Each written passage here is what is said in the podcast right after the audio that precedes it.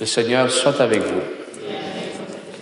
Évangile de Jésus-Christ selon Saint Matthieu. Gloire à toi, Seigneur. Voici comment fut engendré Jésus-Christ. Marie, sa mère, avait été accordée en mariage à Joseph. Avant qu'ils aient habité ensemble, elle fut enceinte par l'action de l'Esprit Saint. Joseph, son époux, qui était un homme juste et ne voulait pas la dénoncer publiquement, décida de la renvoyer en secret. Comme il avait formé ce projet, voici que l'ange du Seigneur lui apparut en songe et lui dit, Joseph, fils de David, ne crains pas de prendre chez toi Marie, ton épouse, puisque l'enfant qui est engendré en elle vient de l'Esprit Saint.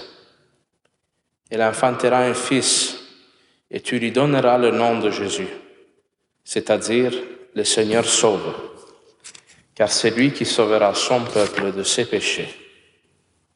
Tout cela est arrivé pour que soit accomplie la parole du Seigneur prononcée par le prophète. Voici que la Vierge concevra et elle enfantera un fils. On lui donnera le nom d'Emmanuel, qui se traduit Dieu avec nous. Quand Joseph se réveilla, il fit ce que l'ange du Seigneur lui avait prescrit il prit chez lui son épouse. Acclamons la parole de Dieu.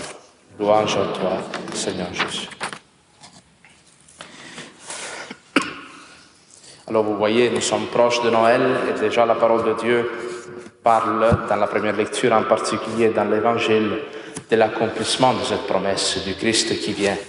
Et dans la première lecture, on a entendu le roi Akaz. Akaz l'un des derniers rois d'Israël avant l'exil qui voit un temps difficile s'en venir parce que le peuple bientôt hein, va être exilé à Babylone. Il voit cette ville grande, Babylone, un grand empire, qui monte en puissance.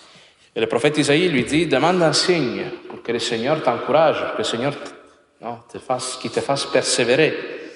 Et lui, ce qu'il dit semble être comme un acte d'humilité. Il dit, non, je n'en demanderai pas, je n'en suis pas digne. Mais en fait, c'est une forme de désespoir de ne plus croire que Dieu peut l'aider dans sa situation. Alors, Isaïe va dire ceci, un signe te sera donné.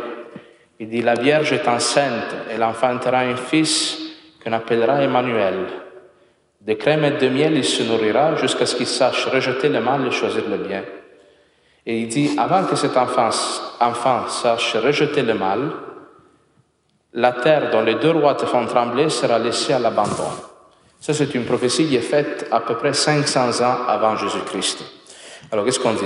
C'est que cet enfant qui naîtra se nourrit de crème et de miel. Alors, on pourrait dire, bon, nous, aujourd'hui, on se nourrit de poutine et de ballonnés, je sais pas. Euh, lui, se nourrit de crème de miel, ça veut dire quoi ça? Ça veut dire qu'il se nourrit de la parole de Dieu. Vous vous rappelez, la terre d'Israël est cette terre où ruisselle le lait et le miel. Et on dit, on promet au peuple d'Israël une terre abondante, une terre qui porte la bénédiction de Dieu. Alors cet enfant-là se nourrit de la parole de Dieu pour la redonner. Et on dit qu'avant que cet enfant vienne, cette ville sera laissée à l'abandon. Ça, c'est intéressant, hein, parce que c'est prouvé que ce texte est écrit 500 ans avant Jésus-Christ. Et au moment où Jésus-Christ vient au monde, la ville de Babylone était abandonnée. C'est quelque chose. C'est comme si moi aujourd'hui je vous dis New York, là, dans 200 ans, il n'y aura plus personne. Vous allez me dire, ben oui, mais comment ça? Alors, c'est pour dire, c'est un exemple pour dire que la parole de Dieu est vraiment inspirée par Dieu. Il y a vraiment une sagesse qui s'incarne dans l'homme, mais qui passe, qui, qui, qui est divine, hein, qui est une réalité qui est valide pour tous les temps. Et après ça, on arrive à l'évangile. L'évangile, c'est Joseph. Joseph se marie, il est un homme de la Galilée de son époque, un homme qui, comme bien d'autres hommes, il a un projet bien simple, hein?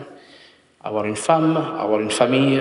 Hein? À un moment donné, ce plan que lui a est comme bouleversé par cette révélation de l'ange. Sa femme est enceinte, lui, il ne sait pas comment. Hein? Et lui, il formule ce projet de la renvoyer. Déjà là, on voit que Joseph est un homme euh, pacifique, parce que selon la loi hein, de l'époque, Joseph aurait pu demander à ce que soit lapidé. Hein, la, punition pour l'adultère à l'époque, c'était la lapidation. Joseph lui décide de la renvoyer en secret, de garder sa vie, parce qu'il aime la Vierge Marie. Mais l'ange lui apparaît, lui fait comprendre dans cette vision que ce qui se passe avec lui, ce n'est pas un accident de parcours, ce n'est pas une erreur, mais que si lui a cette capacité-là d'entrer dans la volonté de Dieu telle qu'elle se manifeste, il vivra quelque chose qui est beaucoup plus grand que le projet que lui avait pour sa vie.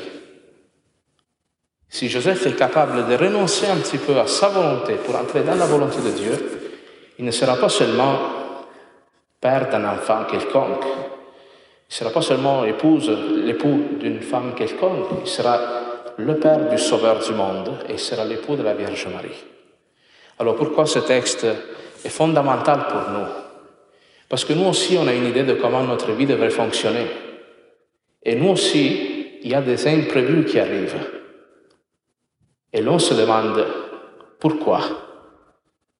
Un couple se marie, ils sont ensemble, ils désirent un enfant. Première échographie, l'enfant est handicapé. Un imprévu. Ça, brise tes plans. Tu arrives à la retraite, tu as travaillé toute ta vie, tu commences à avoir un petit peu mal, tu te fais diagnostiquer un cancer. Ça brise tes plans. Alors, le chrétien, comment répond à ça? Le chrétien croit dans l'Esprit Saint que Dieu est ton Père et que Dieu guide ta vie. Alors tu peux te révolter, maudire Dieu, maudire l'histoire, ou bien croire que dans ces difficultés-là, dans ces imprévus-là, Dieu te dit, suis-moi, fais-moi confiance, n'aie pas peur de prendre chez toi cette situation et tu vas découvrir là-dedans un appel à quelque chose de plus grand à témoigner au monde, hein, si je reprends les exemples que je viens d'utiliser, qu'un enfant handicapé, handicapé est une bénédiction de Dieu. Qu'un homme avec un cancer peut témoigner de la joie et du bonheur de vivre, même au milieu de la souffrance. Moi, je pourrais dire, même pour moi comme prêtre, moi, quand je suis rentré au séminaire, moi, je m'attendais à un ministère bien plus normal que ce qu'on vit aujourd'hui. Moi, je ne m'attendais pas à avoir 29 paroisses, à faire 40 000 km par année. Non? Puis à un donné, tu te retrouves dans cette situation-là. Alors, qu'est-ce que tu fais? Tu te dis, mais pourquoi je, me semble c'est une injustice, il me semble qu'il faudrait fermer les trois quarts de nos églises, puis ce serait bien plus gérable, non?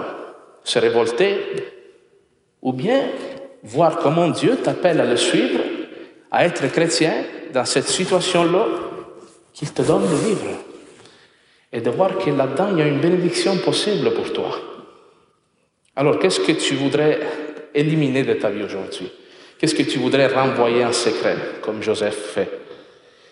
Le Seigneur te dit, n'aie pas peur de prendre cette situation-là. Demande au Seigneur de t'aider. Et tu vas voir qu'il y a une bonheur cachée au milieu de la croix.